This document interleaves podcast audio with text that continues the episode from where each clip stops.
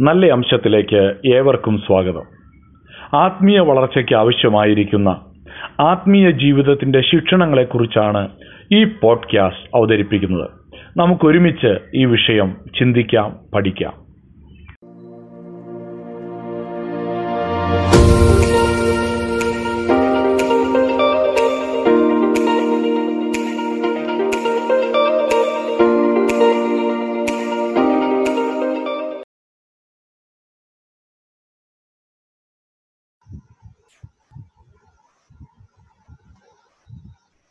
കർത്താവായിരിക്കുന്ന യേശു ക്രിസ്തുവിന്റെ ധന്യനാമത്തിൽ എല്ലാവർക്കും സ്നേഹവന്ദനം അറിയിക്കുകയാണ്. വീണ്ടും ഒരിക്കൽ കൂടെ നമുക്ക് ഒരുമിച്ച് ഇപ്രകാരം കൂടി വരുവാൻ കർത്താവ് നൽകിയ വലിയേറിയ അവസരത്തിനായി നന്ദിയോടെ സ്തുതിക്കുന്നു സ്തോത്രം ചെയ്യുന്നു. തുടർച്ചയായി നിങ്ങൾ ദൈവോധന പഠനത്തിനായി ഇങ്ങനെ ചേർന്ന് വരുന്നതിൽ നിങ്ങൾ എല്ലാവരെയും അഭിനന്ദിക്കുകയും ദൈവം നിങ്ങൾ എല്ലാവരെയും ധാരാളമായി സഹായിക്കട്ടെ എന്ന് പ്രാർത്ഥിക്കുകയും ആശംസിക്കുകയും ചെയ്യുന്നു. കഴിഞ്ഞ രണ്ട് മൂന്ന് ദിവസങ്ങളായി നാം തുടർച്ചയായി സ്പിരിച്വൽ ഡിസിപ്ലിൻസ് എന്ന വിഷയമാണ് നമ്മൾ പഠിച്ചുകൊണ്ടിരിക്കുന്നത്. അതിൽ ആദ്യത്തെ മൂന്ന് സ്പിരിച്വൽ ഡിസിപ്ലിൻസ് നമ്മൾ കണ്ടു കഴിഞ്ഞു. ആദ്യത്തെ ദിവസം എന്താണ് spiritual discipline definition of spiritual disciplines and hearing God's word എന്നുള്ളത് നമ്മൾ പഠിച്ചു. രണ്ടാമത്തെ ദിവസം ഇന്നലെ നമ്മൾ ദൈവവചനം വായിക്കുക ദൈവവചനം മനഃപ്പാടമാക്കുക എന്നീ രണ്ട് സ്പിരിച്വൽ ഡിസിപ്ലിൻസിനെ കുറിച്ച് ഡിസ്കസ് ചെയ്യാനായിട്ടിടയായി തീർന്നു ഇന്ന് നമ്മൾ അടുത്ത രണ്ട് സ്പിരിച്വൽ ഡിസിപ്ലിൻസിലേക്ക് മൂവ് ചെയ്യുകയാണ്. ഇന്ന് നാം പഠിക്കാനായിട്ട് പോകുന്ന ഒന്നാമത്തെ spiritual discipline studying God's word ദൈവവചനം പഠിക്കുക എന്നുള്ളതായ സ്പിരിച്വൽ ഡിസിപ്ലിനെ കുറിച്ചാണ് നാം ചിന്തിക്കാനായിട്ട് പോകുന്നത്. ജെറി ബ്രിഡ്ജസ് എന്ന ഒരു ദേവദാസൻ പറഞ്ഞ ഒരു സ്റ്റേറ്റ്മെന്റ് ആണ് reading gives us bread but study gives us depth ഇന്നലെ ഒരാൾ ചോദിച്ചൊരു ചോദ്യം ഉണ്ടായിരുന്നു എന്താണ് റീഡിങ്ങും സ്റ്റഡിയിങ്ങും തമ്മിലുള്ളതായിരിക്കുന്ന വ്യത്യാസം? അതിലെ പ്രധാനപ്പെട്ടതായിരിക്കുന്ന വ്യത്യാസം ഇത് തന്നെയാണ്. ഇന്നലെ ഞാൻ പറഞ്ഞല്ലോ നാം ഉൽപ്പത്തി മുതൽ വെളിപ്പാട് വരെയുള്ള ജനസിസ് ടു റവലേഷൻ കണ്ടിന്യൂസ് ആയിട്ട് നമ്മൾ വായിക്കുമ്പോൾ തിരുവചനത്തിന്റെ ആ വ്യാപ്തി നമ്മുടെ ഹൃദയത്തിൽ നമ്മൾ സംഗ്രഹിക്കുകയാണ്. അല്ലെങ്കിൽ നമ്മൾ അബ്സോർബ് ചെയ്യുകയാണ്. എന്നാൽ ദൈവവചനം പഠിക്കുക എന്ന് പറയുമ്പോൾ അത് ദൈവവചനത്തിന്റെ ആഴത്തിലേക്ക് ഇറങ്ങി ചെല്ലുക എന്നുള്ളതാണ് ദൈവവചന പഠനം എന്നുള്ളത് കൊണ്ട് അർത്ഥമാക്കുന്നത്. യസ്നായുടെ പുസ്തകം ഏഴാം അധ്യായം പത്താമത്തെ വാക്യത്തിൽ യസ്രായെ കുറിച്ചുള്ളതായിരിക്കുന്ന യസ്ര ദീർഘദർശിയെ കുറിച്ചുള്ളതായ ഒരു വാക്യമാണ് നമുക്ക് അവിടെ കാണുവാൻ കഴിയുന്നത്. യഹോവയുടെ ന്യായപ്രമാണം പരിശോധിപ്പാനും അത് അനുസരിച്ച് നടപ്പാനും. ഇസ്രായേലിൽ അതിന്റെ ചട്ടങ്ങളും വിധികളും ഉപദേശിപ്പാനും യസ്ര മനസ്സ് വെച്ചിരുന്നു. യസ്രായുടെ ജീവിതത്തിൽ യസ്രായുടെ ഒരു പ്രയോറിറ്റി നമുക്ക് അവിടെ കാണുവാനായിട്ട് കഴിയും. അവിടെ യസ്ര പരിശോധിക്കുന്നു എന്നുള്ളത് ഒന്നാമതായിട്ട് നമുക്ക് കാണാൻ കഴിയും. പരിശോധിക്കുന്നു എന്ന് മാത്രമല്ല രണ്ടാമതായി അത് അനുസരിച്ച് നടക്കുന്നു എന്നുള്ളത് വളരെ പ്രധാനപ്പെട്ട കാര്യമാണ്. മൂന്നാമത്തെ കാര്യമാണ് അവത് ഉപദേശിക്കുക മറ്റുള്ളവർക്ക് പഠിപ്പിക്കുക എന്നുള്ളത് യസ്രായുടെ ജീവിതത്തിന്റെ ഒരു ഡിസിപ്ലിനാണ് അതുകൊണ്ടാണ് അവസാനം പറഞ്ഞിരിക്കുകയാണ് യസ്ര മനസ്സ് വെച്ചിരുന്നു. Ezra had prepared his heart to seek the law of the Lord and to do it and then to teach in Israel so അവിടെ യസ്രായുടെ ജീവിതത്തിന്റെ ഒരു മുൻഗണന. ഒന്ന് തിരുവചനം പരിശോധിക്കുക. രണ്ട് അതനുസരിച്ച് നടക്കുക. മൂന്ന് അത് മറ്റുള്ളവരെ പഠിപ്പിക്കുക ഉപദേശിക്കുക എന്നുള്ളത്. അതിനുവേണ്ടി ഹി ഡിസിപ്ലിൻഡ് ഹിംസെൽഫ് എന്നുള്ളതാണ് നമുക്ക് കാണുവാനായിട്ട് കഴിയുന്നത്. അതുകൊണ്ട് നമ്മുടെ ആത്മീയ ജീവിതത്തിൽ ദൈവവചനം പഠിക്കുവാനായിട്ടുള്ള ഒരു ഡിസിപ്ലിൻ എനിക്കും നിങ്ങൾക്കും ആവശ്യമായിട്ടുണ്ട് എന്നുള്ളത് ഈ വേദഭാഗം നമ്മെ ഓർമ്മപ്പെടുത്തുകയാണ്. എന്നാൽ എന്തുകൊണ്ടാണ് നാം ദൈവവചനം പഠിക്കാത്തത്? ഒരു ദൈവദാസൻ പറഞ്ഞ ഒരു സ്റ്റേറ്റ്മെന്റിലേക്ക് ഞാൻ നിങ്ങളെ ഇൻവൈറ്റ് ചെയ്യുന്നു. Our problem is not lack of intelligence or lack of passion but we are lazy R C Sproul എന്നു പേരുള്ള ഒരു ശക്തനായ ഒരു ദൈവദാസൻ പ്രഗത്ഭനായ ഒരു ദൈവദാസൻ അദ്ദേഹം പറഞ്ഞ ഒരു സ്റ്റേറ്റ്മെന്റ് ആണ്. നമുക്ക് പഠിക്കാൻ ബുദ്ധിയില്ലാത്തത് കൊണ്ടോ അല്ലെങ്കിൽ നമുക്ക് പഠിക്കണമെന്ന ആഗ്രഹമോ ആവേശമോ ഇല്ലാത്തത് കൊണ്ടല്ല. പക്ഷെ പലപ്പോഴും നമ്മൾ അലസന്മാരായതുകൊണ്ടാണ് നാം ദൈവവചനം പഠിക്കാത്തതെന്നാണ് അദ്ദേഹം പറഞ്ഞതിന്റെ കാര്യം. എന്നാൽ വേറെ ചില ആളുകൾക്ക് ഉള്ള ഒരു പ്രശ്നം എങ്ങനെയാണ് ദൈവവചനം പഠിക്കേണ്ടത് എന്നതിനെ കുറിച്ച് വേണ്ടത്ര ബോധ്യമില്ല എന്നുള്ളതും ദൈവവചനം പഠിക്കാൻ ശ്രമിക്കാത്തതിന്റെ ഒരു കാരണമാണ്. അതുകൊണ്ട് ഇന്ന് നമ്മൾ ഈ spiritual discipline of studying God's word നമ്മൾ കടന്നു പോകുമ്പോൾ നമ്മൾ എങ്ങനെയാണ് ദൈവവചനം പഠിക്കേണ്ടത് എന്നുള്ളതിന്റെ ഒരു ചെറിയ ഒരു ഉദാഹരണം മാത്രം നിങ്ങളെ അവിടെ ഷെയർ ചെയ്യാനായിട്ടും കൂടെ ആഗ്രഹിക്കുകയാണ്. What is the basic difference between Bible reading and Bible study അടിസ്ഥാനപരമായി ബൈബിൾ വായനയും ബൈബിൾ പഠനവും തമ്മിലുള്ളതായ വ്യത്യാസം എന്ന് പറയുന്നത് ബൈബിൾ വായനയും പഠനവും തമ്മിൽ വ്യത്യസ്തമാക്കുന്ന ഒരു പ്രധാനപ്പെട്ട കാര്യം. ദേവിദാസൻ പറഞ്ഞതാണ് ഒരു പേനയും പേപ്പറും തമ്മിലുള്ളതായ പേനയും പേപ്പറുമാണ് വായനയും പഠനവും തമ്മിൽ വ്യത്യസ്തമാക്കുന്നത്. ബൈബിൾ വായിക്കുമ്പോൾ നമ്മൾ ബൈബിൾ തുടർച്ചയായി വായിച്ചു പോവുകയാണ്. എന്നാൽ ബൈബിൾ പഠനത്തിലേക്ക് വരുമ്പോൾ അതിനെ വ്യത്യസ്തമാക്കി നിർത്തുന്നത്. നാം ആ വായിച്ചു പോകുമ്പോൾ അല്ലെങ്കിൽ ശ്രദ്ധയോടെ വായിക്കുമ്പോൾ നമ്മുടെ ശ്രദ്ധയെ ആകർഷിക്കുന്ന അല്ലെങ്കിൽ നാം ശ്രദ്ധിക്കുന്ന കാര്യങ്ങൾ നാം അത് നോട്ട് ചെയ്യുന്നു എന്നുള്ളതാണ് ബൈബിൾ പഠനത്തെ വ്യത്യസ്തമാക്കി തീർക്കുന്നത്. വളരെ ഫണ്ടമെന്റൽ ആയിട്ട് പറയാനായിട്ട് ഞാൻ ആഗ്രഹിക്കുകയാണ്. ഇപ്പോ ദൈവം എങ്ങനെ ദൈവോധനം പഠിക്കണം?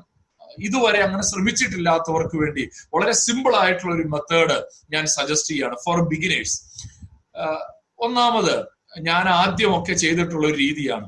Outline a chapter one paragraph at a time നമുക്കറിയാം നമുക്കിപ്പോ കിട്ടുന്ന ഒട്ടുമിക്ക ബൈബിളിലും ഒരു ഓരോ പാരഗ്രാഫിനും ഓരോ ഹെഡിങ് കൊടുത്താണ് നമുക്ക് മിക്കവാറും ബൈബിളുകളൊക്കെ ഇപ്പൊ കിട്ടുന്നത്. എന്നാൽ ബൈബിൾ പഠിക്കാനായിട്ടുള്ള ഏറ്റവും നല്ലൊരു മാർഗം അങ്ങനെ ഹെഡിങ് ഇല്ലാത്ത ഔട്ട്ലൈൻ ഇല്ലാത്ത ബൈബിൾ വാങ്ങിയിട്ട് നാം വായിച്ചു പോകുമ്പോൾ ഓരോ പാരഗ്രാഫിനും ഓരോ ടൈറ്റിൽ കൊടുക്കുക എന്നുള്ളതാണ് ഞാൻ എപ്പോഴും ബിഗിനേഴ്സിന് വേണ്ടി സജസ്റ്റ് ചെയ്യാറായിട്ടുള്ളത്. ഞാൻ ഒരിക്കൽ നമ്മൾ യൂത്ത് ഫോർമേഷൻ ഫോർമേഷനായിട്ട് ജോന വെയിൽ ചലഞ്ച് എന്ന് പറഞ്ഞ ഒരു ഒരു വാട്സാപ്പ് ചലഞ്ചിങ് ഗെയിം ചെയ്തിരുന്നു. അന്ന് നമ്മൾ ചെയ്തൊരു അതിനകത്ത് കൊടുത്തിരുന്ന ഒരു ടാസ്ക് ആയിരുന്നു. യോഹന്നാന്റെ സുവിശേഷം ഇരുപത്തിയൊന്ന് അധ്യായങ്ങൾ വായിച്ചിട്ട് അതിനകത്ത് ഓരോ പാരഗ്രാഫിനും വായിക്കുമ്പോൾ മനസ്സിലാകുന്ന രീതിയിൽ ഓരോ ഹെഡിങ് കൊടുക്കുക എന്ന് അതിനകത്ത് ഒരു ടാസ്ക് ഉണ്ടായിരുന്നു. അതായത് ദൈവവചനം പഠിക്കുന്നതിനുള്ള ഒരു സ്റ്റാർട്ടിംഗ് എന്ന നിലയിൽ അതായത് ഒരു പാരഗ്രാഫ് വായിക്കുന്നു ആ പാരഗ്രാഫിന് എന്ത് ടൈറ്റിൽ കൊടുക്കാം എന്നുള്ളത് നമുക്ക് ഒരു ബിഗിനിങ് സ്റ്റേജിലെ ബൈബിൾ സ്റ്റഡിക്ക് വളരെ പ്രയോജനകരമാണ്. അങ്ങനെ ഒരു പാരഗ്രാഫിന് കൊടുത്ത് ഒരു ചാപ്റ്ററിന് മുഴുവൻ ഔട്ട്ലൈൻ ചെയ്ത് അതിനുശേഷം ഒരു ബുക്ക് മുഴുവൻ നമ്മൾ ഔട്ട്ലൈൻ ചെയ്യുന്നതിലൂടെ ദൈവോധന പഠനത്തിന്റെ ഒരു ബിഗിനിങ് സ്റ്റേജിലൂടെ നമുക്ക് പോകുവാനായിട്ട് സാധിക്കും. ഇന്ന് വരെ ബൈബിൾ പഠിക്കാനായിട്ട് പ്രത്യേക പരിശ്രമങ്ങളൊന്നും ചെയ്യാത്തവരുണ്ടെങ്കിൽ ഞാൻ നിങ്ങളോട് റിക്വസ്റ്റ് ചെയ്യുകയാണ്. നിങ്ങൾ ഇങ്ങനെ ഒരു സ്റ്റാർട്ടിംഗ് സ്റ്റേജിലൂടെ പോകുന്നത് നിങ്ങൾക്ക് വളരെ പ്രയോജനകരമായിരിക്കും. അതുകൊണ്ട് ഒന്നാമതായി ദൈവവചനം പഠിക്കുക പഠിക്കാനായിട്ടുള്ള ഒന്നാമത്തെ ഒരു ബിഗിനിങ് മെത്തേഡാണ് ഞാൻ നിങ്ങൾക്ക് ഇൻട്രൊഡ്യൂസ് ചെയ്തത്. എന്നാൽ രണ്ടാമത് കുറച്ചുകൂടെ എഫേർട്ട് ആവശ്യമുള്ള ഒരു മെത്തേഡാണ് ഇനി ഷെയർ ചെയ്യാനായിട്ട് പോകുന്നത്. രണ്ടാമത്തെ മെത്തേഡിൽ നമ്മൾ ചെയ്യാൻ പോകുന്നത് നമ്മൾ ഒരു പാരഗ്രാഫ് അല്ലെങ്കിൽ ഒരു ചാപ്റ്റർ മുഴുവനായിട്ട് പല ആവർത്തി വായിച്ചതിന് ശേഷം നമുക്ക് ആ പാരഗ്രാഫിനെ കുറിച്ചുള്ള നമ്മുടെ ഒബ്സർവേഷൻസ് നോട്ട് ചെയ്യുക എന്നുള്ളതാണ്. റൈറ്റ് ഡൗൺ ഒബ്സർവേഷൻസ് നമ്മളൊരു പാരഗ്രാഫ് അല്ലെങ്കിൽ ഒരു ചാപ്റ്റർ മുഴുവനായിട്ട് വായിക്കുന്നു. എന്നിട്ട് നമ്മുടെ ഒബ്സർവേഷൻസ് നമ്മുടെ നിരീക്ഷണങ്ങൾ എഴുതുക എന്നുള്ളതാണ് ഒന്നാമത് ചെയ്യുക. എന്നാൽ രണ്ടാമത് ഒബ്സർവേഷൻസ് കഴിഞ്ഞാൽ നമ്മൾ ആ പാരഗ്രാഫിനോട് അല്ലെങ്കിൽ ആ ചാപ്റ്റർ ചാപ്റ്ററിനോട് പല ക്വസ്റ്റ്യൻസ് ചോദിക്കാനായിട്ട് തുടങ്ങുക എന്നുള്ളതാണ്. പലതരത്തിൽപ്പെട്ടതായ ക്വസ്റ്റ്യൻസ് നമ്മൾ ആ പാരഗ്രാഫിനോട് നമ്മൾ ചോദിക്കുകയാണ്. അങ്ങനെ ചോദിക്കുമ്പോൾ അതിനകത്ത് പല ചോദ്യങ്ങളുണ്ട്. ഈ പാരഗ്രാഫിനകത്തുള്ള മെയിൻ ക്യാരക്ടേഴ്സ് ആരൊക്കെയാണ്? Who you use who to ask about a person or people വ്യക്തികളെ കുറിച്ച് സമൂഹത്തെ കുറിച്ച് പറയുന്നതായിരിക്കുന്ന കാര്യങ്ങൾ. ആ വ്യക്തികൾ ക്യാരക്ടേഴ്സ് ആരൊക്കെയാണ്? രണ്ടാമതായി എന്താണ് ഈ paragraph you use what W H questions what to ask about things മൂന്നാമതായി വെയർ ഈ സംഭവം നടക്കുന്നത് എവിടെയാണ്? അല്ലെങ്കിൽ ഈ പാരഗ്രാഫിൽ മെൻഷൻ ചെയ്തിട്ടുള്ള സ്ഥലങ്ങൾ ഏതൊക്കെയാണ്? ആ സന്ദർഭത്തെ കുറിച്ച് നമ്മൾ മനസ്സിലാക്കുക. വെൻ എവിടെ വെച്ചാണ്? ഇത് എന്നാണ് ഇത് സംഭവിച്ചത്?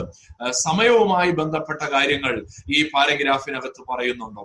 മൂന്നാമതായി എന്തുകൊണ്ട്? വൈ എന്തുകൊണ്ടാണ് ഇവിടെ ഇങ്ങനെ പറഞ്ഞിരിക്കുന്നത്? എരിഹോ കോട്ടയുടെ വാതിൽ പണിയുന്നവന്റെ മക്കൾ മരിക്കുമെന്ന് പറഞ്ഞിട്ടുണ്ട്. നമ്മൾ യോശുവയുടെ പുസ്തകമൊക്കെ വായിക്കുമ്പോൾ നമുക്കത് കാണാനായിട്ട് കഴിയും. അപ്പോൾ അങ്ങനെയുള്ള ചോദ്യങ്ങൾ എന്തുകൊണ്ട് എന്ന് നമുക്ക് കാണാൻ കഴിയും. എന്തുകൊണ്ട് അവർക്ക് അങ്ങനെ ഒരു ന്യായവിധി വന്നു? ഇങ്ങനെയുള്ളതായ ചോദ്യങ്ങൾ നമുക്ക് ചോദിക്കും. എന്തുകൊണ്ടാണ് ദൈവം അവരെ അനുഗ്രഹിച്ചത്? വൈ എന്തുകൊണ്ട്? അവസാനമായി ആറാമതായി ഹൗ എങ്ങനെ എന്നുള്ളതായ ചോദ്യം. അപ്പോൾ ഇങ്ങനെയുള്ളതായ ചോദ്യങ്ങളിലൂടെ നമ്മുടെ പഠനത്തിൽ ഒരുപാട് ദൂരം നമുക്ക് മുന്നോട്ട് പോകുവാനായിട്ട് സാധിക്കും. ഇപ്പോൾ നമ്മുടെ ഒബ്സർവേഷൻസ് എഴുതി അത് കഴിഞ്ഞ് നമ്മുടെ ക്വസ്റ്റ്യൻസ് നമ്മൾ എഴുതി കഴിഞ്ഞു. എന്നാൽ അടുത്ത സ്റ്റേജിലേക്ക് പോകുമ്പോൾ നമ്മൾ ക്രോസ് കുറച്ചുകൂടെ ഡീപ്പായിട്ടുള്ള ഞാൻ പറഞ്ഞല്ലോ ഇത് ബിഗിനിങ് സ്റ്റേജിലുള്ള സ്റ്റഡി അല്ല ഒരു നെക്സ്റ്റ് ലെവൽ ഓഫ് സ്റ്റഡിയാണ് ഇവിടെ നമ്മൾ ക്രോസ് റെഫറൻസസിന് ഫോളോ ചെയ്യാനായിട്ട് ശ്രമിക്കുകയാണ്. Look up the cross references that prompt your questions then record your insights നമ്മൾ ക്വസ്റ്റ്യൻസ് ഓൾറെഡി എഴുതി കഴിഞ്ഞു. എന്നാൽ നമ്മൾ അതിന്റെ ഉത്തരങ്ങൾ കണ്ടുപിടിക്കാനായിട്ട് ശ്രമിക്കുകയാണ്. ഉത്തരങ്ങൾ കണ്ടുപിടിക്കാനായിട്ട് ആൻസേഴ്സ് കണ്ടുപിടിക്കാനായിട്ട് ശ്രമിക്കുമ്പോൾ നമുക്ക് ഹെൽപ്ഫുൾ ആയിട്ടുള്ള ഒരു കാര്യമാണ് ക്രോസ് റെഫറൻസസ് എന്താണ് ക്രോസ് റെഫറൻസസ് എന്ന് പറഞ്ഞാൽ നമ്മുടെ മിക്കവരുടെയും ബൈബിളിൽ ഇപ്രകാരം നമുക്ക് കാണാനായിട്ട് കഴിയും. ഇവിടെ നിങ്ങൾക്ക് ആ റെഡ് കളറിൽ ഞാൻ മാർക്ക് ചെയ്തിട്ടുണ്ട്. എന്താണ് ക്രോസ് റെഫറൻസ് എന്ന് പറയുന്നത്? ഇപ്പോൾ ഇവിടെ Genesis chapter one verse one ആണ്. അപ്പൊ ആ ഒന്നാമത്തെ വാക്യവുമായി ബന്ധപ്പെട്ട ചില ക്രോസ് റെഫറൻസുകൾ നമുക്ക് അവിടെ കാണാൻ കഴിയും. ജനസിസ് വൺ വണ്ണിന്റെ ക്രോസ് റെഫറൻസിൽ വരുന്ന കാര്യമാണ് John one one Hebrew one ten അങ്ങനെ അവിടെ നമുക്ക് കാണാനായിട്ട് കഴിയും. നമുക്ക് ഇപ്പോൾ വാങ്ങാൻ കിട്ടുന്ന ഒട്ടുമിക്ക ബൈബിളുകളിലും ഇത്തരത്തിലുള്ളതായ ക്രോസ് റെഫറൻസുകൾ അവൈലബിൾ ആണ്. അപ്പോൾ ആ വാക്യവുമായി ബന്ധപ്പെട്ട നമ്മുടെ ചില ചോദ്യങ്ങൾക്കെങ്കിലും ഈ ക്രോസ് റെഫറൻസിലൂടെ കടന്നു പോകുമ്പോൾ നമുക്ക് ഉത്തരങ്ങൾ ലഭിക്കാനായിട്ട് ഇടയായിത്തീരും. ഇത് നമ്മളുടെ ബൈബിൾ പഠനത്തിൽ വളരെ സഹായകരമാണ്. അതുകൊണ്ട് ഒന്നാമത് നമ്മൾ ഈ ഒരു ഞാനൊരു പുതിയ ടേം പുതിയ ടേം അല്ല പരിചയിതമാണ് എങ്കിലും നമ്മുടെ ഈ സ്റ്റഡിയിൽ ആദ്യമായിട്ട് വരുന്നതായതുകൊണ്ട് ഞാൻ ഒന്ന് പരിചയമില്ലാത്തവർക്ക് വേണ്ടിയാണ് എന്താണ് ക്രോസ് റെഫറൻസ് എന്ന് ചൂണ്ടിക്കാണിച്ചത്. അടുത്തതായി നമ്മൾ നാലാമതായിട്ട് ഈ രണ്ടാമത്തെ മെത്തേഡിൽ ഫോളോ ചെയ്യുന്നത് find a keyword in your reading and use the concordance to review other references and again note your findings. നാലാമത്തെ കാര്യം പഠനത്തിൽ ഉപയോഗിക്കാൻ കഴിയുന്ന നാലാമത്തെ കാര്യമാണ് നമ്മൾ ഒരു ചാപ്റ്റർ ആണ് പഠിച്ചെന്ന് കരുതുക ആ ചാപ്റ്ററിൽ ഏറ്റവും കൂടുതൽ പ്രാവശ്യം ആവർത്തിച്ചു വരുന്നതോ അല്ലെങ്കിൽ ആ ഒരു വാക്കുമായി ബന്ധപ്പെട്ട് ആ ഒരു അധ്യായം മുഴുവൻ ഒരു പ്രത്യേക വിഷയം സംസാരിക്കുന്നു എന്ന് നമുക്ക് തോന്നുന്നു എങ്കിൽ നമുക്ക് അതിനെയാണ് നമ്മൾ കീവേഡ് എന്ന് പറയുന്നത്. ഉദാഹരണമായിട്ട് പറഞ്ഞാൽ റോമർക്ക് എഴുതിയ ലേഖനം റോമൻസ് ചാപ്റ്റർ ഫോർ ആണ് നമ്മൾ പഠിക്കുന്നതെന്ന് കരുതുക. റോമൻസ് ചാപ്റ്റർ ഫോറിൽ നമുക്ക് ഒരു പ്രത്യേക വാക്ക് ആവർത്തിച്ചാവർത്തിച്ചു വരുന്നത് നമുക്ക് കാണുവാനായിട്ട് കഴിയും. ന്യൂ അമേരിക്കൻ സ്റ്റാൻഡേർഡ് ബൈബിളിൽ ആ, വാക്ക് ഇങ്ങനെയാണ്. ക്രെഡിറ്റ്സ് എന്ന് പറഞ്ഞൊരു വാക്ക്. ക്രെഡിറ്റ്സ് മലയാളത്തിൽ കണക്കിടുക എന്നൊരു പദം ഉപയോഗിച്ചിരിക്കുകയാണ്. പതിനൊന്ന് പ്രാവശ്യം ലെവൻ ടൈംസ് ആ വാക്ക് ഒരു ചാപ്റ്ററിൽ വന്നിരിക്കുകയാണ്. റോമാലേഖനം നമ്മൾ എട്ടാമത്തെ അധ്യായമാണ്. ചാപ്റ്റർ എയ്റ്റ് ആണ് നമ്മൾ പഠിക്കുന്നതെങ്കിൽ ആത്മാവ് എന്നുള്ളതായ പദം ഇരുപത് പ്രാവശ്യത്തിൽ കൂടുതൽ ആ അധ്യായത്തിൽ റെഫർ ചെയ്തിരിക്കുകയാണ്. അപ്പോൾ അതിന്റെ അർത്ഥം എന്താണ്? ആ ചാപ്റ്റർ ആത്മാവുമായി ബന്ധപ്പെട്ട പരിശുദ്ധാത്മാവുമായി ബന്ധപ്പെട്ട വിഷയങ്ങളാണ് അവിടെ പഠിപ്പിക്കുന്നത്. അപ്പോൾ ആ അധ്യായത്തിൽ നിന്ന് തന്നെ ആത്മാവ് എന്ന് പറയുന്ന പദത്തെ നമ്മൾ പല ആവർത്തി കണ്ടു. അതിനെക്കുറിച്ചുള്ളൊരു പഠനം അവിടെ നമുക്ക് സാധ്യമായി തീരുകയാണ്. ഇങ്ങനെ നമുക്ക് ഒരു ബൈബിൾ പഠനം. അപ്പോൾ പരിശുദ്ധാത്മാവ് എന്ന വിഷയവും ഇനി ആ പരിശുദ്ധാത്മാവ് എന്ന വിഷയത്തെക്കുറിച്ച് ബൈബിളിൽ ഉടനീളമുള്ളതായ റെഫറൻസസ് നമുക്ക് പരിശോധിക്കാനായിട്ട് കഴിയും. ഭയപ്പെടേണ്ട എന്നൊരു വാക്ക് നമ്മൾ കാണുകയാണ്. ഉൽപ്പത്തി ഉൽപ്പത്തി പുസ്തകത്തിൽ തന്നെ നമ്മൾ ആരംഭത്തിൽ തന്നെ കാണുന്ന ഒരു വാക്യമാണ്. മുന്നൂറ്റി അറുപത്തി അഞ്ച് പ്രാവശ്യം ഫിയർ നോട്ട് എന്ന പ്രയോഗം ബൈബിളിൽ നമുക്ക് കാണാൻ കഴിയും. അപ്പോൾ ആ മുന്നൂറ്റി അറുപത്തിയഞ്ച് പ്രാവശ്യം ഫിയർ നോട്ട് എന്ന് പറഞ്ഞിരിക്കുന്ന വാക്ക് ആ കൺകോഡൻസ് എന്ന കൺകോഡൻസ് ഉപയോഗിക്കുമ്പോൾ നമുക്ക് കണ്ടെത്താനായിട്ട് കഴിയും. പരിചയമില്ലാത്തവർക്ക് വേണ്ടി എന്താണ് കൺകോഡൻസ് എന്ന് പറയാനായിട്ട് ഒന്ന് ശ്രമിക്കുകയാണ്. നിങ്ങൾക്ക് ഈ ചിത്രത്തിൽ ഒരു കൺകോഡൻസ് കാണാനായിട്ട് കഴിയും. അക്കംപ്ലിഷ് എന്ന പദം എവിടെയൊക്കെ പറഞ്ഞിട്ടുണ്ട്? ഏ അക്കംപ്ലിഷ് എ ഡിലിജൻസ് സെർച്ച് എന്ന് അറുപത്തിനാലാം സങ്കീർത്തനം ആറാം വാക്യത്തിൽ പറഞ്ഞിട്ടുണ്ട്. എസ് എ കെ സിക്സ് ട്വൽവിൽ ദസ് വിൽ ഐ അക്കംപ്ലിഷ് എന്ന് പറഞ്ഞിട്ടുണ്ട്. അപ്പോൾ അക്കംപ്ലിഷ് എന്ന് പറയുന്ന പദം എവിടെയൊക്കെയുണ്ട്? ഇപ്പോൾ കിട്ടുന്ന പല ബൈബിളുകളുടെയും ഏറ്റവും ഒടുവിൽ ഈ കൺകോഡൻസുകൾ നമുക്ക് കാണുവാനായിട്ട് സാധിക്കും.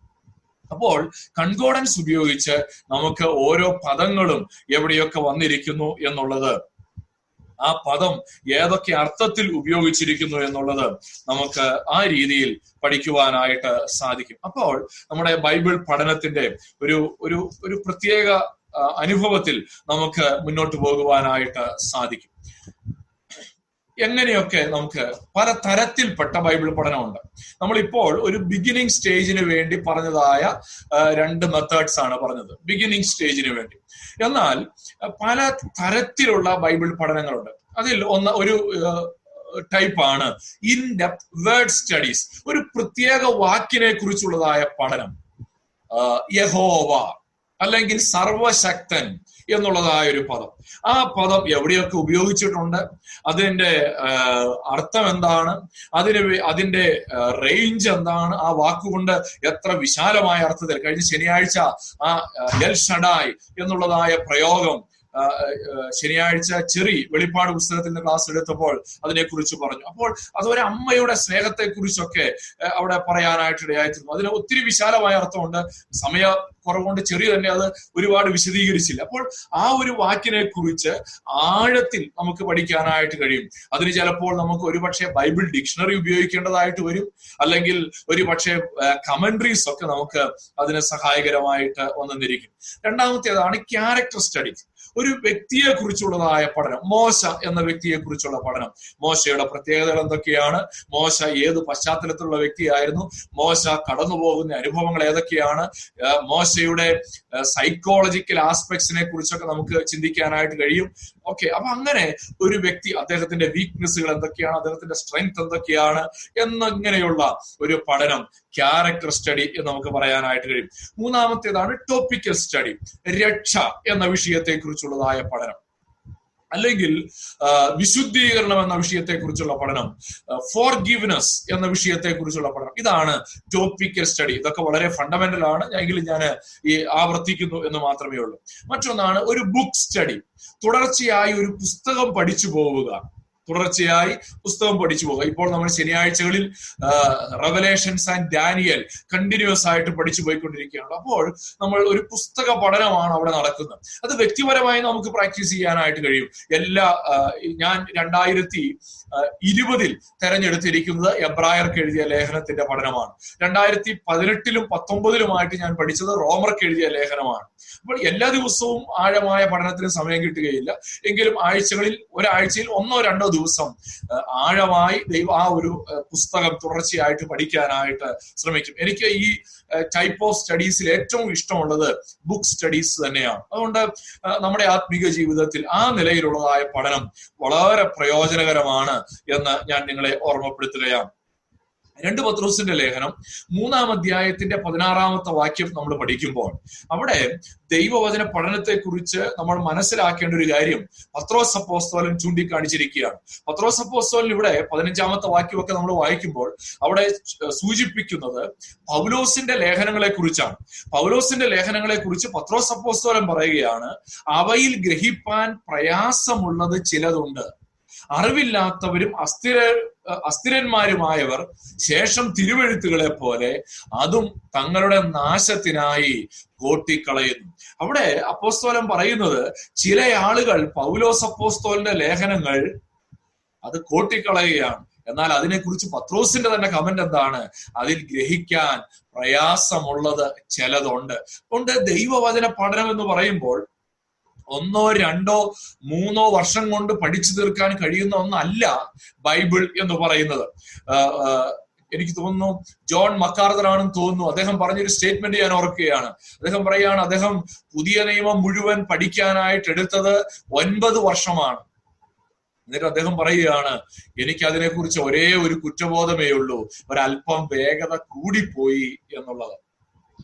എന്നിട്ട് അതായത് പഠിക്കേണ്ടതുപോലെ പഠിക്കാൻ അദ്ദേഹത്തിന് കഴിഞ്ഞില്ല എന്നാണ് ഒൻപത് വർഷം കൊണ്ട് പുതിയ നിയമം പഠിക്കാൻ ശ്രമിച്ച അദ്ദേഹത്തിന് വേഗത അല്പം കൂടിപ്പോയി എന്നുള്ളതായിരുന്നു അദ്ദേഹത്തിന്റെ ബുദ്ധിമുട്ട്. കാരണം ഇത് ദൈവോധനം പഠിക്കുവാൻ എപ്പോഴും അത്ര എളുപ്പമല്ല എന്നുള്ളത് നമ്മൾ ഓർത്തിരിക്കേണ്ടത് ആവശ്യമായിട്ടുണ്ട്. ജിപ്സി സ്മിത്ത് എന്നു പേരുള്ള ഒരു ദൈവദാസ് അദ്ദേഹത്തിന്റെ അടുക്കൽ ഒരിക്കൽ ഒരു മനുഷ്യൻ വന്നിട്ട് പറഞ്ഞു ഞാൻ ഈ ബൈബിളിലൂടെ അനേക ആവർത്തി I have gone through it several times ഞാൻ ബൈബിളിലൂടെ അനേക പ്രാവശ്യം കടന്നുപോയി. എങ്കിലും അത് എനിക്ക് യാതൊരു പ്രയോജനവും ഉണ്ടായില്ല എന്ന് ഒരു മനുഷ്യൻ ജിപ്സി സ്മിത്തിനോട് പറഞ്ഞു. എന്നാൽ അതിന് മറുപടിയായിട്ട് അദ്ദേഹം പറഞ്ഞ ഒരു സ്റ്റേറ്റ്മെന്റ് ആണ് ഇവിടെ എഴുതിയിരിക്കുന്നത്. Let it go through you once then you will tell a different story ഈ ദൈവവചനത്തെ നമ്മിലൂടെ കടന്നു പോകുവാൻ അനുവദിക്കുക. അങ്ങനെ ദൈവവചനം നമ്മിലൂടെ കടന്നു പോകാൻ അനുവദിച്ചാൽ നിങ്ങൾക്ക് പറയുവാൻ മറ്റൊരു ചരിത്രം ഉണ്ടാകും. ഒരുപക്ഷെ നിങ്ങൾ നാളുകളായി ബൈബിൾ വായിക്കുന്ന ഒരു വ്യക്തിയായിരിക്കാം ഒരുപക്ഷെ നാളുകളായി നിങ്ങൾ പ്രാർത്ഥിക്കുന്ന വ്യക്തിയായിരിക്കാം എന്നാൽ ബൈബിൾ വായിക്കുകയും വാക്യങ്ങൾ മനഃപ്പാടമാക്കുകയും പ്രസംഗങ്ങൾ കേൾക്കുകയും ഒക്കെ ചെയ്യുന്നുണ്ടാകാം. എന്നാൽ ഈ ദൈവവചനം നമ്മളിലൂടെ കടന്നു പോകാൻ സഹായിക്കുന്ന ഒരു സ്പിരിച്വൽ ഡിസിപ്ലിൻ ആണ് സ്റ്റഡിയിങ് ഗോഡ്സ് വേർഡ് എന്നുള്ളത്. അതുകൊണ്ട് നിങ്ങൾ എല്ലാവരെയും ദൈവവചന പഠനത്തിനായി ഞാൻ ക്ഷണിക്കുകയാണ്. തുടർച്ചയായി വ്യക്തിപരമായ ജീവിതത്തിൽ. ഞാൻ പറയുന്നത് ഒരു ബൈബിൾ ക്ലാസ്സിൽ അറ്റൻഡ് ചെയ്യുക എന്നുള്ളതല്ല. വ്യക്തിപരമായി നമ്മൾ ദൈവവചനം പഠിക്കുവാനായിട്ട് സമയം വേർതിരിച്ചു വെക്കുക എന്നുള്ളതാണ്. അതുകൊണ്ട് എല്ലാവരെയും ദൈവവചനം പഠിക്കുവാനായിട്ട് ഞാൻ എൻകറേജ് ചെയ്യുന്നു. നാം അടുത്ത സ്പിരിച്വൽ ഡിസിപ്ലിനിലേക്ക് കടക്കുകയാണ്. അടുത്ത സ്പിരിച്വൽ ഡിസിപ്ലിൻ എന്ന് പറയുന്നത് മെഡിറ്റേറ്റിംഗ് ഗോഡ്സ് വേർഡ്. ദൈവവചനം ധ്യാനിക്കുക. ദൈവവചന ധ്യാനം. ദൈവവചനം ധ്യാനിക്കുക എന്നുള്ളതാണ് അടുത്ത സ്പിരിച്വൽ ഡിസിപ്ലിൻ എന്താണ് ദൈവവചന ധ്യാനം എന്നുള്ളത്? നാം വളരെ ഞാൻ വ്യക്തിപരമായി എന്റെ ജീവിതത്തിൽ ഏറ്റവും പ്രയോജനകരമായ ഒരു സ്പിരിച്വൽ ഡിസിപ്ലിൻ ആയിട്ടാണ് ഞാൻ ആരെയും കൺഫ്യൂസ് ചെയ്യാനല്ല. ഒരെണ്ണത്തിന് പ്രാധാന്യം കൂടുതലുണ്ട് കുറവുണ്ട് എന്ന് പറയാനല്ല. ഇന്നലെ ചോദിച്ച പോലെ പ്രാർത്ഥനയല്ലേ ബൈബിൾ വായനയേക്കാൾ പ്രധാനമെന്നൊരു ക്വസ്റ്റ്യൻ വന്നല്ലോ.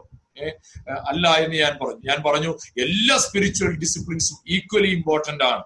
അതിൽ എനിക്ക് വ്യക്തിപരമായി ഒരുപാട് ഞാൻ ആസ്വദിക്കുന്ന ഒരു സ്പിരിച്വൽ ഡിസിപ്ലിൻ ആണ് മെഡിറ്റേറ്റിംഗ് ഗോഡ്സ് വേർഡ് ദൈവവചന ധ്യാനം എന്നുള്ളത്. എന്താണ് ദൈവവചന ധ്യാനം എന്നുള്ളത് നമുക്ക് ഒന്ന് മനസ്സിലാക്കുവാനായിട്ട് ശ്രമിക്കാം.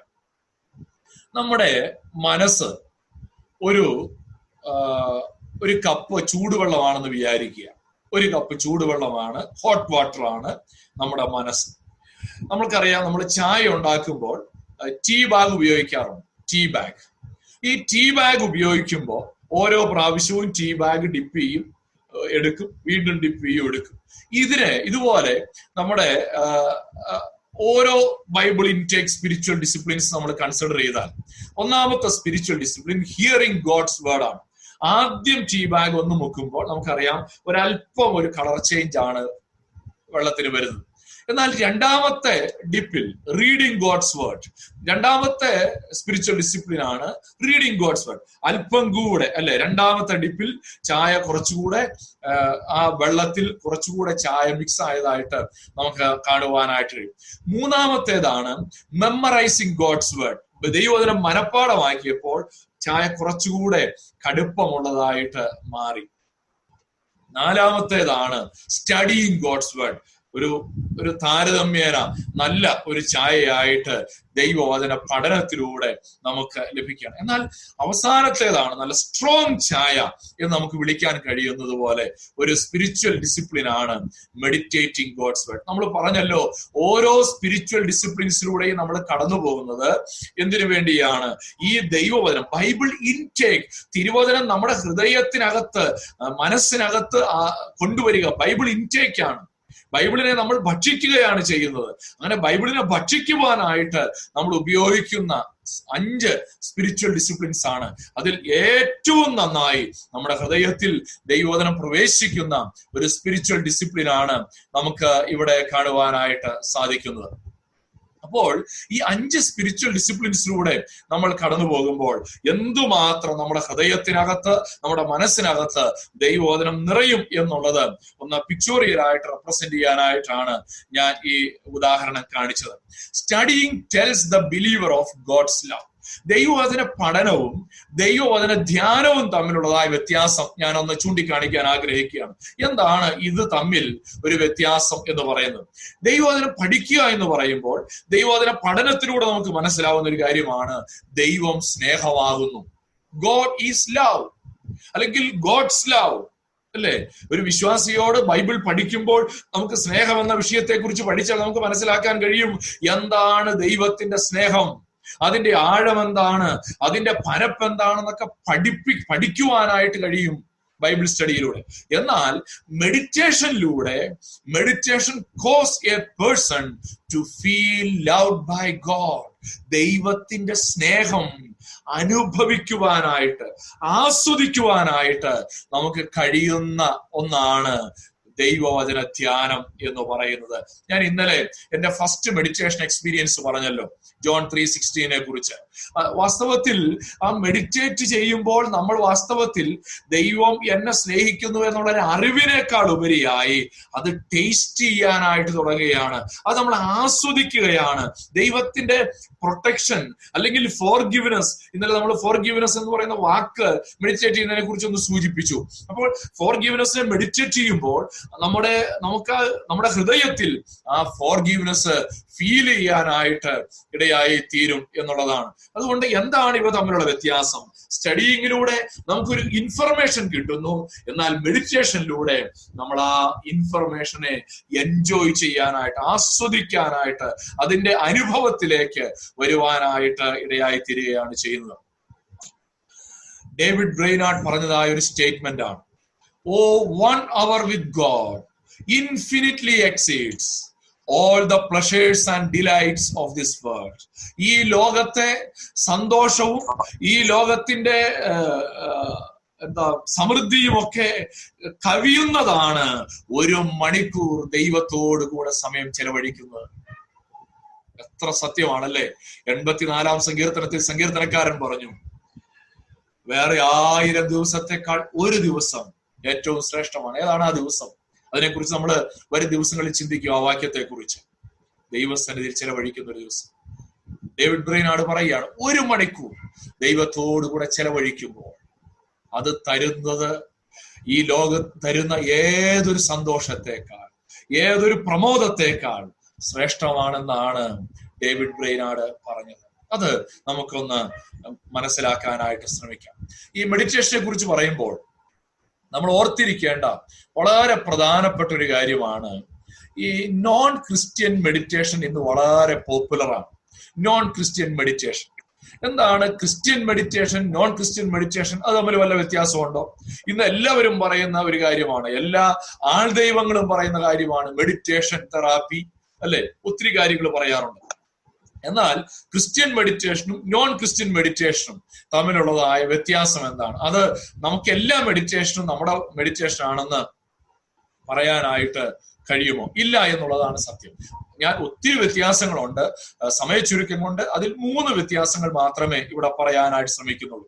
നോൺ ക്രിസ്ത്യൻ മെഡിറ്റേഷൻ എപ്പോഴും പറയുന്നത് എം എംറ്റിങ് യുവർ മൈൻഡ് എന്നുള്ളതാണ്. നിങ്ങളുടെ ഹൃദയത്തെ ശൂന്യമാക്കുക. നിങ്ങളുടെ ഹൃദയത്തിൽ ഒരു എം ടി സ്പേസ് ഉണ്ടാക്കിയെടുക്കുക എന്നുള്ളതാണ് നോൺ ക്രിസ്ത്യൻ മെഡിറ്റേഷൻ പറയുന്നത്. എന്നാൽ ക്രിസ്ത്യൻ മെഡിറ്റേഷൻ എന്താ പറയുന്നത്? Filling your mind with God and his truth ദൈവത്തെ കൊണ്ടും ദൈവീക സത്യങ്ങളെ കൊണ്ടും നമ്മുടെ ഹൃദയത്തെ നിറയ്ക്കുക എന്നുള്ളതാണ് ക്രിസ്ത്യൻ മെഡിറ്റേഷൻ പറയുന്നത്. അപ്പോൾ നോൺ ക്രിസ്ത്യൻ മെഡിറ്റേഷൻ എം ടിയിങ്ങിലാണ് ഫോക്കസ് ചെയ്യുന്നതെങ്കിൽ ക്രിസ്ത്യൻ മെഡിറ്റേഷൻ ഫോക്കസ് ചെയ്യുന്നത് filling your mind with God and his truth ദൈവത്തെ കൊണ്ട് ദൈവത്തെ കുറിച്ചുള്ള സത്യങ്ങൾ അല്ലെങ്കിൽ തിരുവചന സത്യങ്ങൾ എവർഗ്രീൻ ട്രൂത്ത്സ് അത് നമ്മുടെ ഹൃദയത്തിൽ നിറയ്ക്കുക എന്നുള്ളതാണ് ക്രിസ്ത്യൻ മെഡിറ്റേഷൻ എന്നുള്ളത് കൊണ്ട് അർത്ഥമാക്കുന്നത്. രണ്ടാമത്തെ വ്യത്യാസം എന്ന് പറയുന്നത് നോൺ ക്രിസ്ത്യൻ മെഡിറ്റേഷൻ എപ്പോഴും പറയുക വിഷ്വലൈസേഷൻ ടെക്നിക് ഉപയോഗിക്കുക എന്നുള്ളതാണ്. ഇല്ലാത്ത ഒരു കാര്യം ഉണ്ട് എന്നുള്ളത് പോലെ വിഷ്വലൈസ് ചെയ്യുക. പ്ലസ് ടുവിന് പഠിക്കുന്ന ഒരു കുട്ടിയോട് മെഡിറ്റേഷൻ പ്രാക്ടീസ് ചെയ്യണമെന്ന് ഒരു non Christian guru meditation guru പറയുകയാണെങ്കിൽ അയാൾ പറയാൻ പോകുന്നത് നിനക്ക് ആരാവാനാണ് ആഗ്രഹം. അപ്പൊ പറയുകയാണ് എനിക്കൊരു ഡോക്ടറാണ് എങ്കിൽ നീ ഒന്ന് വിഷ്വലൈസ് ചെയ്യുക. എന്താണ് വിഷ്വലൈസ് ചെയ്യേണ്ടത്? ഡോക്ടർ എന്ന് എഴുതി പേരെഴുതി നീ എന്ത് ചെയ്യണം? നിന്റെ വീട് ഒരു ഭിത്തിയിൽ അത് എഴുതി വെക്കുക എന്നിട്ട് നീ അതിൽ നോക്കുക അല്ലെങ്കിൽ നിന്റെ കണ്ണാടിയിൽ എഴുതി വെക്കുക എന്നിട്ട് എല്ലാ ദിവസവും രാവിലെ എഴുന്നേറ്റ് എന്ത് ചെയ്യണം? ആ ഡോക്ടർ എന്ന് പറഞ്ഞ് തന്നെ തന്നെ അഡ്രസ് ചെയ്യുക കോൺഫിഡൻസ് കൂട്ടുക മോട്ടിവേറ്റഡ് ആവുക പോവുക. എന്നുവെച്ചാൽ യഥാർത്ഥത്തിൽ ഇല്ലാത്തൊരു കാര്യമാണ്. എന്നാൽ അതിനെ ഉള്ളതുപോലെ വിഷ്വലൈസ് ചെയ്യുക. Visualisation technique to techniques intend to create your own reality ഇല്ലാത്തതിനെ ഉള്ളതുപോലെ വിഷ്വലൈസ് ചെയ്യുന്നതാണ് നോൺ ക്രിസ്ത്യൻ മെഡിറ്റേഷൻ എന്ന് പറയുന്നത്. എന്നാൽ ക്രിസ്ത്യൻ മെഡിറ്റേഷൻ എന്താണ്? തിരുവചനത്തിന്റെ സത്യങ്ങളെ. ആ അത് ഇല്ലാത്ത കാര്യമല്ല അത് സത്യമായ കാര്യമാണ്. ദൈവം അത്യുന്നതനാകുന്നു എന്നുള്ളത് സത്യമായ കാര്യമാണ്. അതാണ് നമ്മൾ മെഡിറ്റേറ്റ് ചെയ്യുന്നത്. ദൈവം സ്നേഹമാകുന്നു എന്ന കാര്യം നമ്മൾ വിഷ്വലൈസ് ചെയ്യേണ്ട കാര്യമില്ല. അത് സത്യം തന്നെയാണ്. അതൊരു റിയാലിറ്റിയാണ് ദൈവം നമ്മുടെ പാപത്തെ ക്ഷമിക്കുന്നു എന്നുള്ളത് ഒരു റിയാലിറ്റിയാണ് ക്ഷമിച്ചു എന്ന് നമ്മൾ ഊഹിക്കേണ്ട ആവശ്യമില്ല. അല്ലെങ്കിൽ അതിനെ വിഷ്വലൈസ് ചെയ്ത് ഉണ്ടാക്കിയെടുക്കേണ്ട ആവശ്യമില്ല. അതൊരു യാഥാർത്ഥ്യമാണ് എന്നുള്ളതാണ്. മൂന്നാമത്തെ വ്യത്യാസം നോൺ ക്രിസ്ത്യൻ മെഡിറ്റേഷൻ എന്നിലെ ഒരു പ്രധാനപ്പെട്ട കാര്യം മെത്തഡോളജിയാണ് ഒരു മെത്തേഡ് ഒരു മെത്തേഡാണ് ഫോളോ ചെയ്യുന്നത്. അല്ലേ? ആദ്യം നിങ്ങൾ പോയി കണ്ണടച്ചിരിക്കുക.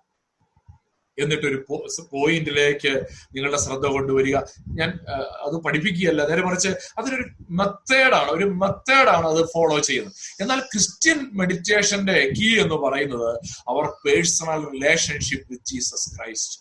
യേശു ക്രിസ്തുവുമായിട്ടുള്ള നമ്മുടെ വ്യക്തിപരമായ ബന്ധത്തിലാണ് ക്രിസ്തീയ ധ്യാനത്തിന്റെ താക്കോൽ എന്ന് പറയുന്നത്. അപ്പോൾ ദൈവവുമായി നമ്മുടെ വ്യക്തിപരമായ ബന്ധമാണ് ഈ ക്രിസ്ത്യൻ മെഡിറ്റേഷന്റെ താക്കോൽ എന്ന് പറയുന്നത്. അപ്പോൾ ഈ മൂന്ന് വ്യത്യാസങ്ങൾ പറഞ്ഞ് ഞാൻ അത് അവിടെ വിടുകയാണ്. അതുകൊണ്ട് മെഡിറ്റേഷൻ എന്ന് കേൾക്കുമ്പോൾ എല്ലാ സ്ഥലത്തും നമ്മൾ അത് യെസ് വെക്കേണ്ട ആവശ്യമില്ല. ക്രിസ്ത്യൻ മെഡിറ്റേഷൻ നോൺ ക്രിസ്ത്യൻ മെഡിറ്റേഷനിൽ നിന്നും വ്യത്യസ്തമായിരിക്കുന്നത് എങ്ങനെ എന്നുള്ളത് നമ്മൾ തിരിച്ചറിയേണ്ടത് ആവശ്യമായിട്ടുണ്ട്.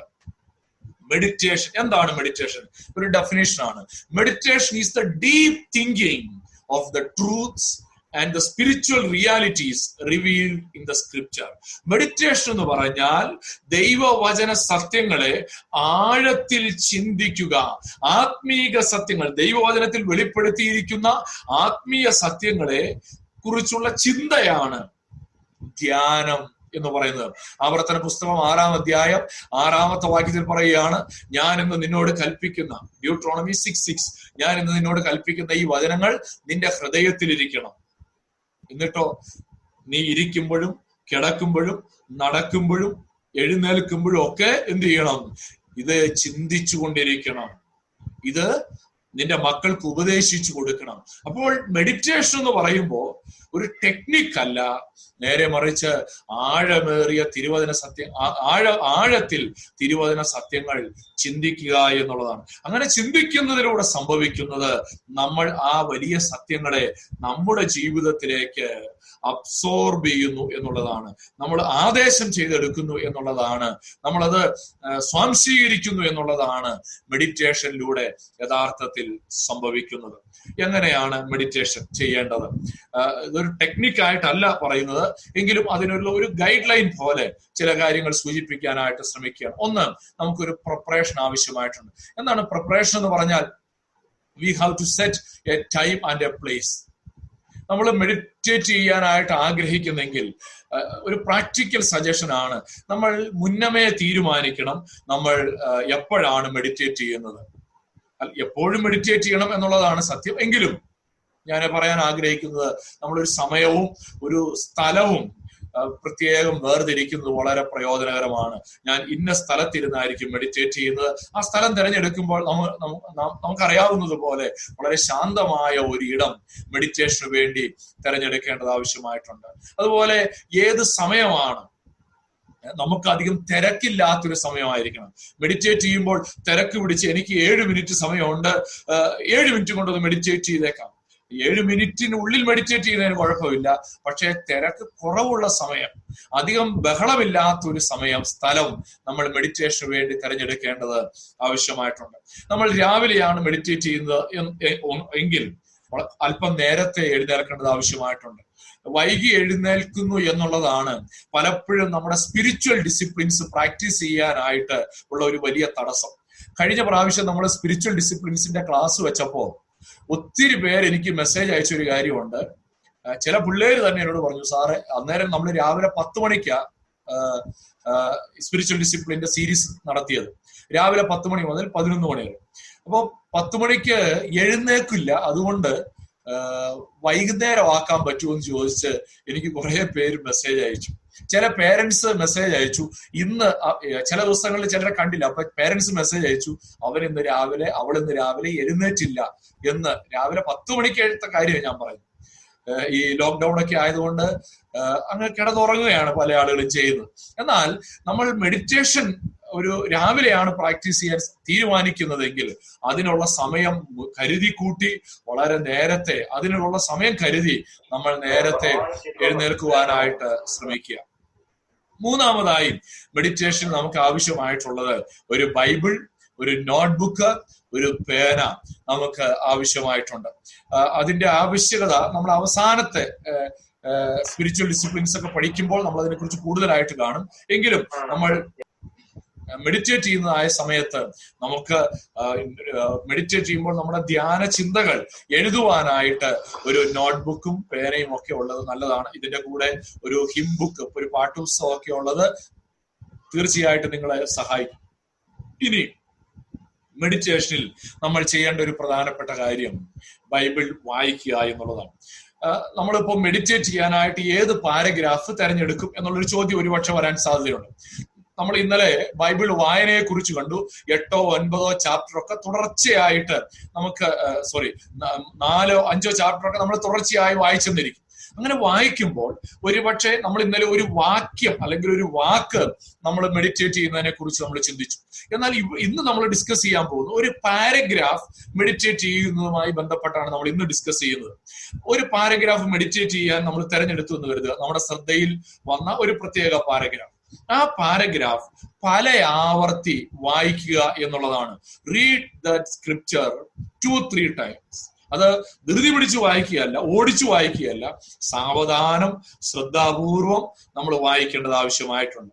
വായിക്കുമ്പോൾ തന്നെ നമ്മൾ ചെയ്യേണ്ട ഒരു കാര്യം ദൈവത്തിന്റെ പരിശുദ്ധാത്മാവിനോട് ഈ തിരുവചന സത്യങ്ങൾ വെളിപ്പെടുത്തി തരുവാനായിട്ട് ദൈവത്തിന്റെ പരിശുദ്ധാത്മാവിനെ നമുക്ക് ഇൻവൈറ്റ് ചെയ്യാനായിട്ട് കഴിയണം.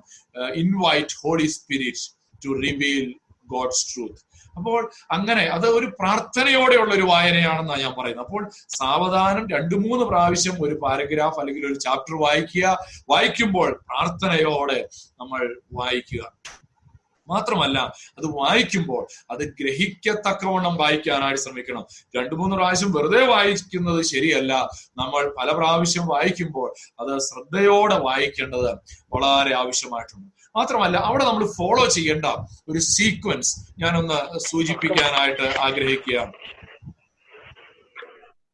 യൂസ് ദ സീക്വൻസ് രണ്ട് സ്റ്റെപ്പുകൾ ഞാൻ പറയാൻ ആഗ്രഹിക്കുന്നു. ഒന്ന് എസ്റ്റാബ്ലിഷ് പ്രിൻസിപ്പിൾസ് നമ്മൾ ബൈബിൾ വായിക്കുമ്പോൾ ഒരു അതിനെക്കുറിച്ച് നമ്മൾ ഡീറ്റെയിൽ ആയിട്ട് കാണും. രണ്ട് മെഡിറ്റേഷൻ ഒരു ആ പാരഗ്രാഫിനകത്തുള്ള പ്രിൻസിപ്പിൾസ് അല്ലെങ്കിൽ ആ ചാപ്റ്ററിനകത്തുള്ള പ്രിൻസിപ്പിൾസ് നമ്മൾ മനസ്സിലാക്കാനായിട്ട് ശ്രമിക്കുക. എന്നിട്ട് ആ മനസ്സിലായ പ്രിൻസിപ്പിൾസിനെ നമ്മൾ മെഡിറ്റേറ്റ് ചെയ്യുക. ഈ ഒരു രീതിയിലാണ് നമ്മൾ ചെയ്യാൻ പോകുന്നത്. എന്താണ്? പ്രിൻസിപ്പിൾസ് എസ്റ്റാബ്ലിഷ് ചെയ്യുക എന്നുള്ളതുകൊണ്ട് അർത്ഥമാക്കുന്നു. അതിന് നമ്മൾ ഉപയോഗിക്കുന്ന ഒരു കീവേഡ് ആണ് ആസ്പെക്ട് ഒരു ആസ്പെക്ട് എന്ന് പറയുന്ന ഒരു കീവേഡ് ഉപയോഗിച്ചാണ് നമ്മൾ ഈ പ്രിൻസിപ്പിൾസ് എസ്റ്റാബ്ലിഷ് ചെയ്യാനായിട്ട് പോകുന്നത്. A stands for about God ആ പാരഗ്രാഫിൽ നിന്ന് ദൈവത്തെ കുറിച്ച് പറയുന്നതായ കാര്യങ്ങൾ എന്തൊക്കെയാണ്? അത് നമ്മൾ മനസ്സിലാക്കാൻ ശ്രമിക്കുകയാണ്. ദൈവം ഞാൻ കഴിഞ്ഞ ദിവസം എന്റെ ധ്യാനത്തിൽ വായിച്ചൊരു കാര്യമാണ്. God is great God is great അപ്പൊ ഞാൻ അതിനെക്കുറിച്ച് ധ്യാനിച്ചപ്പോൾ നമുക്ക് ഒരിക്കലും പറയാൻ കഴിയുകയില്ല ഗോഡ് ഈസ് ഗ്രേറ്റർ കാരണം ഗ്രേറ്റർ എന്ന് പറയുന്നത് എപ്പോഴും ഒരു കമ്പാരിസണിലാണ് ദൈവത്തെ ഒന്നിനോടും കമ്പയർ ചെയ്യാൻ കഴിയാത്തത് കൊണ്ട് ഗോഡ് ഈസ് ഗ്രേറ്റ് എന്നേ നമ്മൾ പറയാറുള്ളൂ. ഗ്രോഡി ഗോഡ് ഈസ് ഗ്രേറ്റർ എന്നോ ഒന്നും നമ്മൾ പറയാറില്ല. അപ്പൊ അത് ചൂണ്ടിക്കാണിക്കുന്നത് അവനൊപ്പം പറയാൻ ആരുമില്ല എന്നുള്ളൊരു വലിയ സത്യമാണ്. അപ്പോൾ ദൈവത്തെ കുറിച്ച് എൽ അല്ലേ? കമ്പാഷനേറ്റ് ഇങ്ങനെയുള്ള പ്രയോഗങ്ങളൊക്കെ നമുക്ക് നമ്മൾ തിരഞ്ഞെടുക്കുന്ന വേദഭാഗം. ദൈവത്തെ കുറിച്ച് ഈ വേദഭാഗം നമുക്ക് പറഞ്ഞു തരുന്ന എന്താണ്? About God A stands for about God S stands for sin ഏതെങ്കിലും ഒരു പ്രത്യേക പാപത്തെ കുറിച്ച് ഓർമ്മിപ്പിക്കുന്നുണ്ടോ? ഒരു പാപ സ്വഭാവത്തെ കുറിച്ച് പാപത്തെ സൂചിപ്പിക്കുന്ന എന്തെങ്കിലും ഈ ഭാഗം നമ്മളോട് പറയുന്നുണ്ടോ? Sin S stands for sin P stands for promise is there any promise in the word ആ പാരഗ്രാഫിനകത്ത് അല്ലെങ്കിൽ ആ ചാപ്റ്ററിനകത്ത് ഏതെങ്കിലും ഒരു പ്രോമിസ് ദൈവം തരുന്നുണ്ടോ? നമുക്ക് മെഡിറ്റേറ്റ് ചെയ്യാനായിട്ട് സഹായകരമാണ്. Example is there any example I can follow ഇല്ലേ? ചില ഭാഗത്ത് മോശയെ കുറിച്ചായിരിക്കും പറയുന്നത്. മോശയെ പോലെ സൗമ്യനായി വേറെ ആരെയും കണ്ടില്ല. അപ്പോൾ സൗമ്യത ജെന്റിൽനെസ് അത് നമുക്ക് ഫോളോ ചെയ്യാവുന്ന ഒരു എക്സാമ്പിൾ ആണ് എന്നുള്ളത് നമുക്ക് മനസ്സിലാക്കാം. അതുപോലെ ബൈബിളിൽ ചില ഉദാഹരണങ്ങൾ എക്സാമ്പിൾസ് പറഞ്ഞിട്ടുണ്ട്. അത് അവിടെ എന്തെങ്കിലും പറഞ്ഞിട്ടുണ്ടോ എന്നുള്ളത് നമ്മൾ ശ്രദ്ധിക്കുന്നതാണ് സി സ്റ്റാൻഡ്സ് ഫോർ കമാൻഡ് ദൈവം പറഞ്ഞതായ ഏതെങ്കിലും കൽപ്പനകൾ ഈ വേദഭാഗത്ത് സൂചിപ്പിച്ചിട്ടുണ്ടോ എന്നുള്ളത് വളരെ പ്രധാനപ്പെട്ട ഒരു കാര്യമാണ്. ടി സ്റ്റാൻഡ്സ് ഫോർ ടീച്ചിങ്സ് നമുക്ക് കിട്ടുന്ന പഠനങ്ങൾ എന്തൊക്കെയാണ്? What can I learn from this passage ഈ പാരഗ്രാഫിൽ നിന്ന് ഈ ചാപ്റ്ററിൽ നിന്ന് നമുക്ക് പഠിക്കാൻ കഴിയുന്ന സത്യങ്ങൾ എന്തൊക്കെയാണ്? അങ്ങനെ നമുക്ക് ഒരു വലിയ അളവിൽ ഒരു ഒരു പാരഗ്രാഫിൽ നിന്ന് പഠിക്കാനായിട്ട് കഴിയും. അപ്പോൾ ചിലപ്പോൾ ചില പാരഗ്രാഫ് വായിക്കുമ്പോൾ ഇതിലുള്ള എല്ലാ കാര്യവും അവിടെ ഉണ്ടാകണം എന്നില്ല. ഫോർ എക്സാമ്പിൾ ചില പാരഗ്രാഫിൽ പാപത്തെ കുറിച്ച് ഒന്നും പറയണമെന്നില്ല. ചില പാരഗ്രാഫിൽ എക്സാമ്പിൾസ് ഒന്നും ഉണ്ടാകണമെന്നില്ല. ഇല്ലെന്നോർത്ത് കുഴപ്പമില്ല.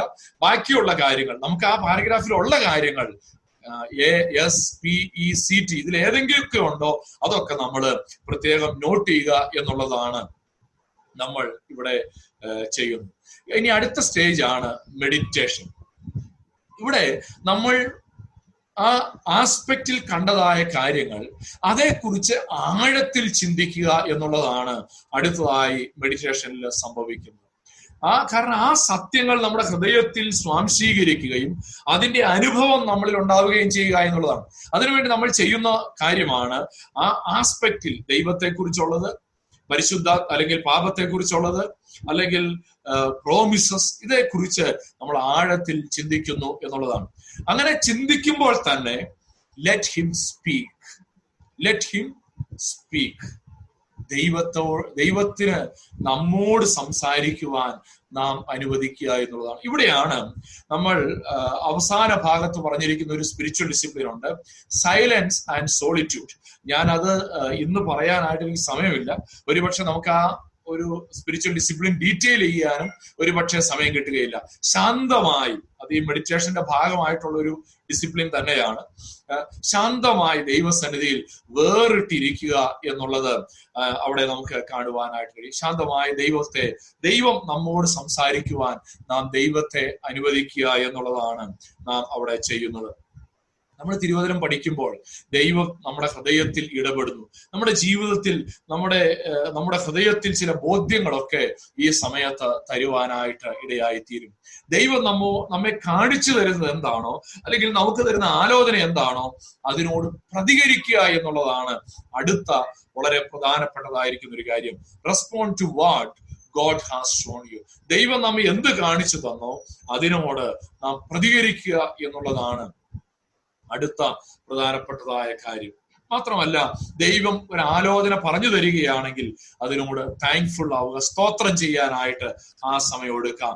ദൈവത്തെ ആരാധിക്കാനായിട്ട് ആ സമയം എടുക്കാം. Worship God for his characteristic നമ്മൾ ആദ്യം പറഞ്ഞല്ലോ ഗോഡ് ഈസ് ഗ്രേറ്റ് എന്ന് മനസ്സിലാകുമ്പോൾ അത് ധ്യാനിക്കുമ്പോൾ അത് ഓർത്ത് ദൈവത്തെ ആരാധിക്കുവാനായിട്ട് നമുക്ക് സാധിക്കും. ഇത് മെഡിറ്റേഷനിൽ സംഭവിക്കുന്ന ഒരു കാര്യമാണ്.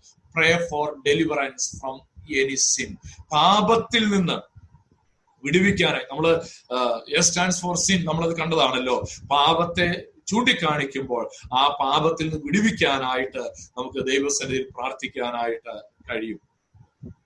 Ask for strength for for the day ആ ദിവസത്തേക്ക് ആവശ്യമായ ശക്തിക്ക് വേണ്ടി നമുക്ക് ദൈവസന്നിധിയിൽ പ്രാർത്ഥിക്കാനായിട്ട് കഴിയും. അപ്പോൾ ഒരു മെഡിറ്റേഷനിലൂടെ നമ്മൾ പോകുമ്പോൾ ആ മെഡിറ്റേഷൻ എങ്ങോട്ടൊക്കെ നയിക്കും എന്നുള്ളതിന്റെ സൂചനയാണ് നമുക്കിവിടെ കാണുന്നത്.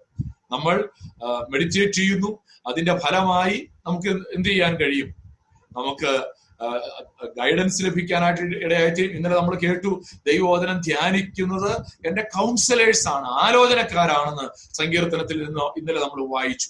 അപ്പോൾ നമുക്ക് ഗൈഡൻസ് കിട്ടുന്നു ദൈവത്തെ ആരാ അതിന്റെ തുടർച്ചയായിട്ടൊരു ആരാധന ഉണ്ടാകുന്നു പ്രാർത്ഥന ഉണ്ടാകുന്നു വലിയ ശക്തി പ്രാപിക്കുവാനായിട്ട് നമ്മുടെ ജീവിതത്തിൽ സാധിക്കുന്നു.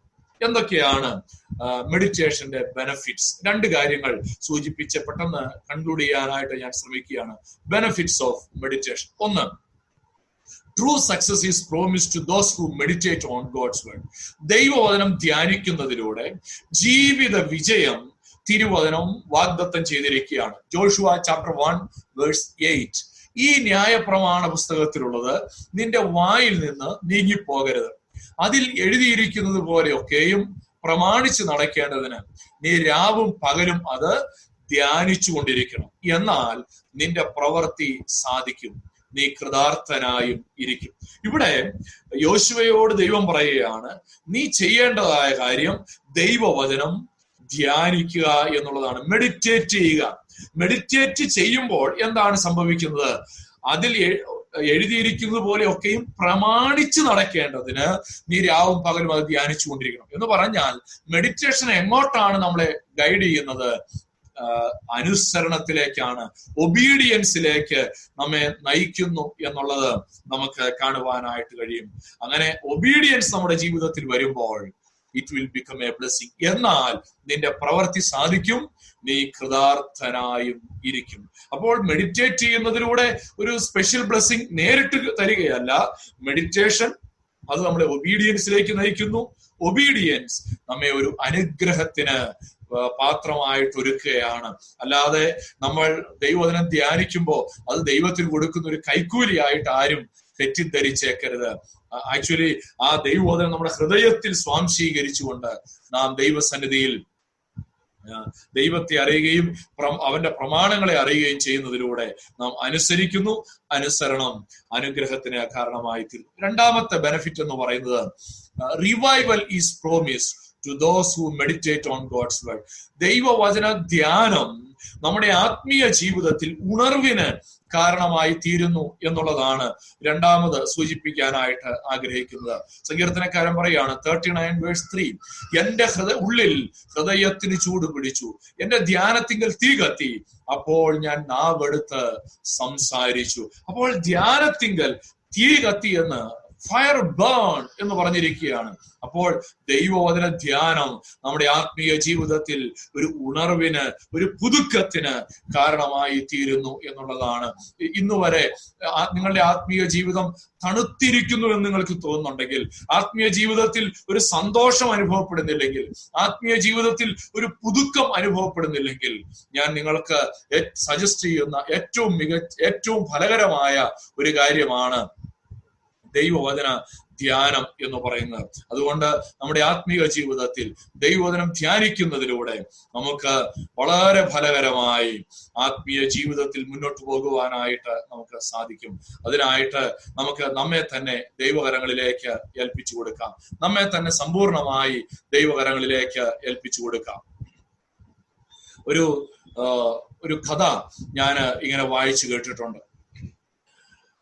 ആഫ്രിക്കയിലെ ആദ്യകാല ക്രിസ്ത്യാനികളെ കുറിച്ചാണ് ആ ചരിത്രം പറയുന്നത്. ആഫ്രിക്കയിലെ ആദ്യകാല ക്രിസ്ത്യാനികൾ അവർ രക്ഷിക്കപ്പെട്ട് ക്രിസ്തീയ ശിശുത്വത്തിൽ വളർന്നു വന്നതായ ആദ്യ നാളുകൾ. ആ നാളുകളിൽ അവർ എല്ലാവരും അതിരാവിലെ എഴുന്നേറ്റ് മെഡിറ്റേഷന് വേണ്ടി ആഫ്രിക്കയിലെ വനാന്തരങ്ങൾക്കകത്ത് ഒറ്റയ്ക്ക് പോയി ഇരിക്കുന്നത് പതിവായിരുന്നു. അവരൊറ്റയ്ക്ക് പോയിരുന്ന് ദൈവോദനം ധ്യാനിക്കും. അപ്പോൾ ഈ വനാന്തരങ്ങൾക്കകത്തുകൂടെ സ്ഥിരമായിട്ട് ഒരേ മരത്തിന്റെ ചുവട്ടിലാണ് ഓരോരുത്തരും പോയിരിക്കുക. അപ്പൊ സ്ഥിരമായി ഒരേ വഴിയിലൂടെ ഇങ്ങനെ പോകുന്നത് കൊണ്ട് അവർ പോയിക്കൊണ്ടിരുന്ന വഴികളിലെല്ലാം ഈ പുല്ല് ഉണങ്ങി ഒരു നടപ്പാത തെളിഞ്ഞു വരാനായിട്ട് ഇടയായിത്തീർന്നു. അങ്ങനെ സ്ഥിരമായിട്ട് അങ്ങനെ സംഭവിച്ചു. സ്ഥിരമായിട്ട് നടന്നതുകൊണ്ട് ഈ പുല്ലുകളെല്ലാം വാടിപ്പോയി അതൊരു നല്ല വഴിയായിട്ട് തീർന്നു. എന്നാൽ കുറെ കാലം കഴിഞ്ഞപ്പോൾ ചിലരൊക്കെ ഈ സ്പിരിച്വൽ ഡിസിപ്ലിനിൽ നിന്ന് പുറകോട്ട് പോയി. അങ്ങനെ സ്പിരിച്വൽ ഡിസിപ്ലിനിൽ നിന്ന് പുറകോട്ട് പോയപ്പോൾ അവരുടെ കൂട്ടു സഹോദരങ്ങൾ അവരെ ഓർമ്മപ്പെടുത്താനായിട്ട് പറഞ്ഞ ഒരു സ്റ്റേറ്റ്മെന്റ് ആണ് നിങ്ങൾക്ക് വായിക്കാൻ കഴിയുന്നത്. അവർ പറയാണ് brother the grass grows on your path സഹോദര നിന്റെ വഴിയിൽ ഇപ്പോൾ പുല്ല് മുളച്ചു തുടങ്ങിയിരിക്കുന്നു. ഇപ്പോൾ നീ മെഡിറ്റേഷന് വേണ്ടി ഒറ്റയ്ക്ക് മാറിയിരുന്ന് ശാന്തമായ ദൈവത്തോടു കൂടെ സമയം ചെലവഴിക്കാൻ സമയം വേർതിരിക്കാത്തത് കൊണ്ട് നിന്റെ വഴിയിൽ ഇപ്പോൾ പുല്ല് മുളച്ചിരിക്കുന്നു. അത് കേവലം ആ നടപ്പാതയെ കുറിച്ച് മാത്രമല്ല പറയുന്നത്. നമ്മുടെ ആത്മീയ ജീവിതത്തിന്റെ വളർച്ചയുടെ നടപ്പാതയിൽ നമ്മുടെ ആത്മീയ ജീവിതത്തിന്റെ പാതയിൽ പുല്ല് മുളച്ചു പോയിട്ടുണ്ടെങ്കിൽ ഇന്ന് ഞാൻ നിങ്ങൾ എല്ലാവരെയും ക്ഷണിക്കുകയാണ്. ആഴമേറിയ ദൈവവചന ധ്യാനത്തിലേക്ക് നമുക്ക് മുന്നോട്ട് പോകാം. അതിനായിട്ട് നമുക്ക് നമ്മെ തന്നെ സമർപ്പിക്കാം. കർത്താവെ ഒരു ആഴമേറിയ ദൈവവചന പഠനവും ദൈവവചന ധ്യാനവും എനിക്ക് തരണമേ എന്ന് നമുക്ക് പ്രത്യേകമായിട്ട് പ്രാർത്ഥിക്കാം. അതിനായിട്ട് ദൈവവരങ്ങളിലേക്ക് നമ്മെ തന്നെ ഏൽപ്പിച്ചു കൊടുക്കാം. നമ്മുടെ ആത്മീയ ജീവിതത്തിൽ വളരെ ആഴത്തിലുള്ള ഒരു ആത്മീയ ജീവിതം നയിക്കുവാൻ ദൈവവചന പഠനത്തിൽ മുന്നോട്ട് പോകുവാൻ ദൈവവചന ധ്യാനത്തിൽ മുന്നോട്ട് പോകുവാൻ സ്വർഗത്തിലെ ദൈവം നമ്മെല്ലാവരെയും സഹായിക്കട്ടെ എന്ന് പ്രാർത്ഥിക്കുന്നു ആശംസിക്കുന്നു. ദൈവം എല്ലാവരെയും അനുഗ്രഹിക്കട്ടെ. God bless you